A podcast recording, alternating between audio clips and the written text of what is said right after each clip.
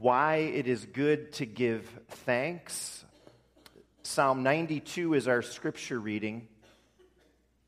And in the NIV, it doesn't look like a Thanksgiving song. The NIV is the translation that we normally use. It doesn't look like a Thanksgiving psalm. If you put it on the first slide, real quick, see it says, It is good to praise the Lord and make music to your name. A lot of translations say it is good to give thanks. And a lot of times in the Old Testament, you can translate praise and thanks sort of interchangeably. Um, this is a Thanksgiving psalm. We're going to read it. I'd like your help for good parts of this psalm. Through verse 8, let's read it together. This is God's holy and infallible word. Please read with me. It is good to praise the Lord and make music to your name, O Most High, to proclaim your love in the morning and your faithfulness at night, to the music of the ten stringed lyre and the melody of the harp. For you make me glad by your deeds, O Lord. I sing for joy at the works of your hands. How great are your works, O Lord! How profound your thoughts! The senseless man does not know, fools do not understand, that though the wicked spring up like grass and all evildoers flourish, they will be forever destroyed. But you, O Lord, are exalted forever. And then just listen for a few verses. For surely your enemies, O Lord, surely your enemies will perish, all evildoers will be scattered. You have exalted my horn like that of a wild ox. Fine oils have been poured upon me. My eyes have seen the defeat of my adversaries. My ears have heard the rout of my wicked foes. And then together to the end of the psalm. The righteous will flourish like a palm tree. They will grow like a cedar of Lebanon, planted in the house of the Lord. They will flourish in the courts of our God. They will still bear fruit in old age. They will stay fresh and green, proclaiming, The Lord is upright. He is my rock, and there is no wickedness in him. That's our scripture reading. How deep can we go this Thanksgiving Day? How deep can we go? Even people who call Thanksgiving Turkey Day, and thankfully I don't think that's been catching on, but even people who want to call Thanksgiving Turkey Day enjoy time with family and friends and eat lots of good food. As Christians, we definitely want to go deeper than that. We want to go deeper than the world and not just hang out with family and friends, but give thanks to God for family and friends. We want to give honor to the one who deserves all our praise. And I know that's why you've come to worship this morning to start out your Thanksgiving day. But I think we can go even deeper than that. There's more to this day than being thankful for all God's blessings in our lives. There's more to it than that. Trust me, I will be thankful to God for the turkey and stuffing that, Lord willing, I'll enjoy at my mom's in Michigan later today. But not all believers have food in abundance to enjoy. I'm so thankful for my wife, Sarah. But there comes a time when God calls your spouse to glory and you won't have each other anymore. I'm so very thankful for my work, my calling here, but not all of God's children have jobs all the time. I'm thankful for good health today. But then I was diagnosed with a serious health problem four years ago. I think you get what I'm saying. The blessings we so rightfully give thanks to God for can come and go. What then? Well, I think then and always we need to go where this psalm takes us. Psalm 92 takes us deeper. And you know where that deeper place is, right? In our thanksgiving. The psalm takes us to God.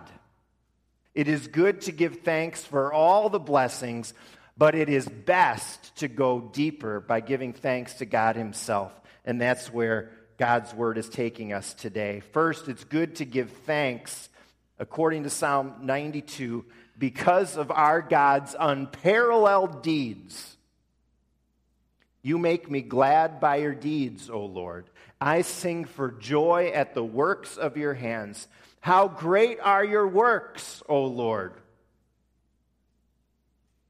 What has he done?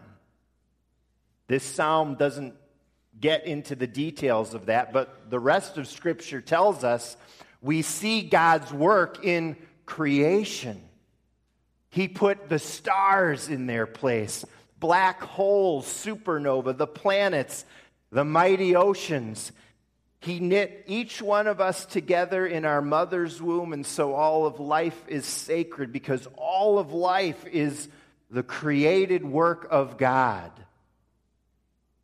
And God upholds his creation by his hand. This is what we call the doctrine of God's providence, God's loving care and provision for all things. Nothing happens by chance, but all of it comes to us from his fatherly hand. As incredible as those deeds are, the Bible tells us something even greater. God's mighty deeds to save his people from their sin the writer of the psalm would have known about that. He would have known how God rescued believing Noah and his family from the flood, how God called Abraham and Isaac and Jacob and their descendants to make for himself a people, how God rescued his people from slavery in Egypt, led them through the Red Sea on dry ground and into the promised land. He would have known, this psalmist, the promise of a Savior who would come in the fullness of time. And we know even more than this psalmist. We know that Jesus sent God. God sent Jesus as that Savior. We know Jesus' teachings, his miracles, his sacrifice on the cross, his resurrection from the dead, all for his people. We know that all who trust in the name of Jesus, for them there is hope, there is eternal life. We know that there is a salvation inheritance that will never spoil or fade, no matter how much or little stuff you have, no matter how much or little family and friends you have. And so we thank our awesome God today for his unparalleled deeds and works. And that's a deeper thanks. It's just a little deeper than thanks for the blessing of that awesome new TV. It's even deeper than thanks for a blessing of a warm home. Just a little deeper thanks. Secondly, we give thanks for God's promise of victory. This is those verses we read that just seem totally out of place to read on a holiday like today. I mean, this weekend we got Christmas lights to put up, we got Black Friday shopping to do, we got football games to watch, and then we got to listen to evildoers forever being destroyed and scattered, and God's enemies perishing. And you know, there's a lot of stuff like that especially in the book of Psalms, that's an otherwise really enjoyable book. If we read a psalm, like I think would be a great idea to do before or after your Thanksgiving meal later today, we would tend to skip over verses like those few in the middle of Psalm 92. But you know what? Those verses are reason for thanksgiving. It's telling us that sin and evil are going to be taken care of. Those very real powers and principalities that are working overtime to harm God's church, to harm God's people, and who are working even to tempt you into sin. who are working even to discourage you with the troubles of life, that's going to end. There is terrible wickedness in this world, but God will defeat wickedness. That's what these verses are telling us. And so we give thanks because of the certain victory of our God won through Jesus' death and resurrection. History will end with God winning. And even now, today, you and I can experience his victory in our lives through the Holy Spirit in us when we belong to Jesus. And you know what? That's just a little bit deeper reason for thanks than thankfulness if the Bears get the victory later today. Just a little deeper. Third, we give thanks for God's majestic character. The center of the psalm is verse 8. And usually, the center of a psalm, many times, the very center verse of a psalm is key. Here, the center is short and simple. It's verse 8. But you, O Lord, are exalted forever. You see, that's where the psalmist wants us to go. That's where he wants us to look. You, O Lord, are exalted forever. And this is a statement about the character of our God. Who is our God? Well, he's the highest being of all. He's unlike anything else in the universe. He has always been and he always will be. He reigns over all things, and he will reign forever. He has all the power and the might. The last verse of the psalm says, The Lord is upright. He's not only almighty, he is morally perfect. His character has no flaws. We talk about character flaws. We've all got them. We wish we didn't have those character flaws. There's only one who doesn't. It's our God. His character is perfect. He's pure. He's holy. He's right. He is true. And we belong to this awesome God. So we give thanks for God's majestic character, for who He is. And that's a little deeper thanksgiving than being grateful for your pumpkin pie later today. But I'm going to be thankful for that pumpkin pie. I tell you, I am, and we should be. But we've got some deeper reasons to give thanks when we focus it on God. According to this psalm, this deeper reason for thanksgiving leads us as God's people to flourishing, thriving. Verse 10 You have exalted my horn. What horn? It's a strange thing. You see it more often in the Psalms in the Bible. For Middle Eastern people used to sheep and other herd animals, the horn on an animal was a symbol of strength and power. So, you have exalted my horn means that God lifts up his people, he gives us strength. Verse 12 the righteous will flourish like a palm tree. Palm trees are straight, they're tall, they're majestic, and they're beautiful against the backdrop of a clear blue sky and a dry, harsh desert we, as God's people, can stand like that in the midst of this world.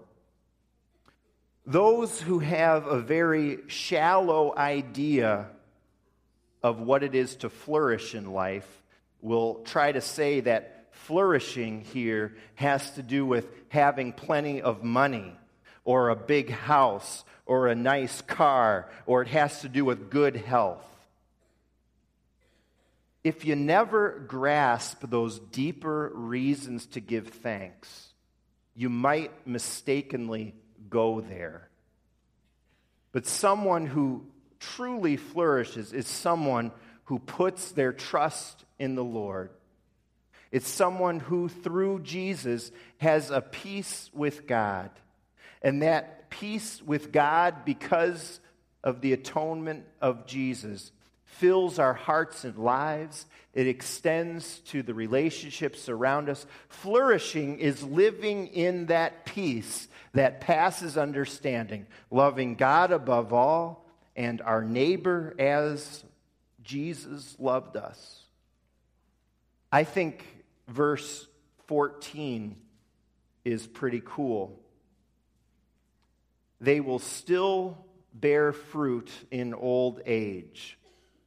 I think the psalm adds still because I think it's not a given in this world that people are still bearing fruit in old age. But with the Lord, you do.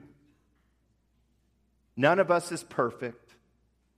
We don't flourish as much as we'd like to. The old nature creeps into our lives. Thank the Lord for Jesus, who cleanses us and in whom there is forgiveness.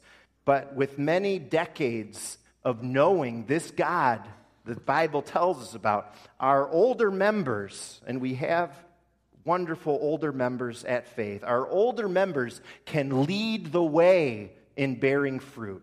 They are the pillars of God's people. Their experience and wisdom flow down to the next generations. Their words bless everyone. They know more than any of the rest of us of the Lord's faithfulness in life and how it's not about the outward things which can fade and pass away, but it's about the Lord, His deeds, His victory, His character. They know how to keep us focused as a church on the deep matters of the faith and away from the superficial things we can get fixated on. May our older members continue to lead us with a deep love for God radiating from them as we see and as we experience their encouragement among us, their patience, their kindness, their joy. Not just our older members, but all of us will thrive in life when we know God's unparalleled deeds, his promised victory, his majestic character, more and more and more through Jesus Christ. Why is it good to give thanks like we are this morning? Because of our blessings? Sure. But much more so, much more so, because of our God. May we go deep this Thanksgiving and every day and praise Him for Him more than anything else.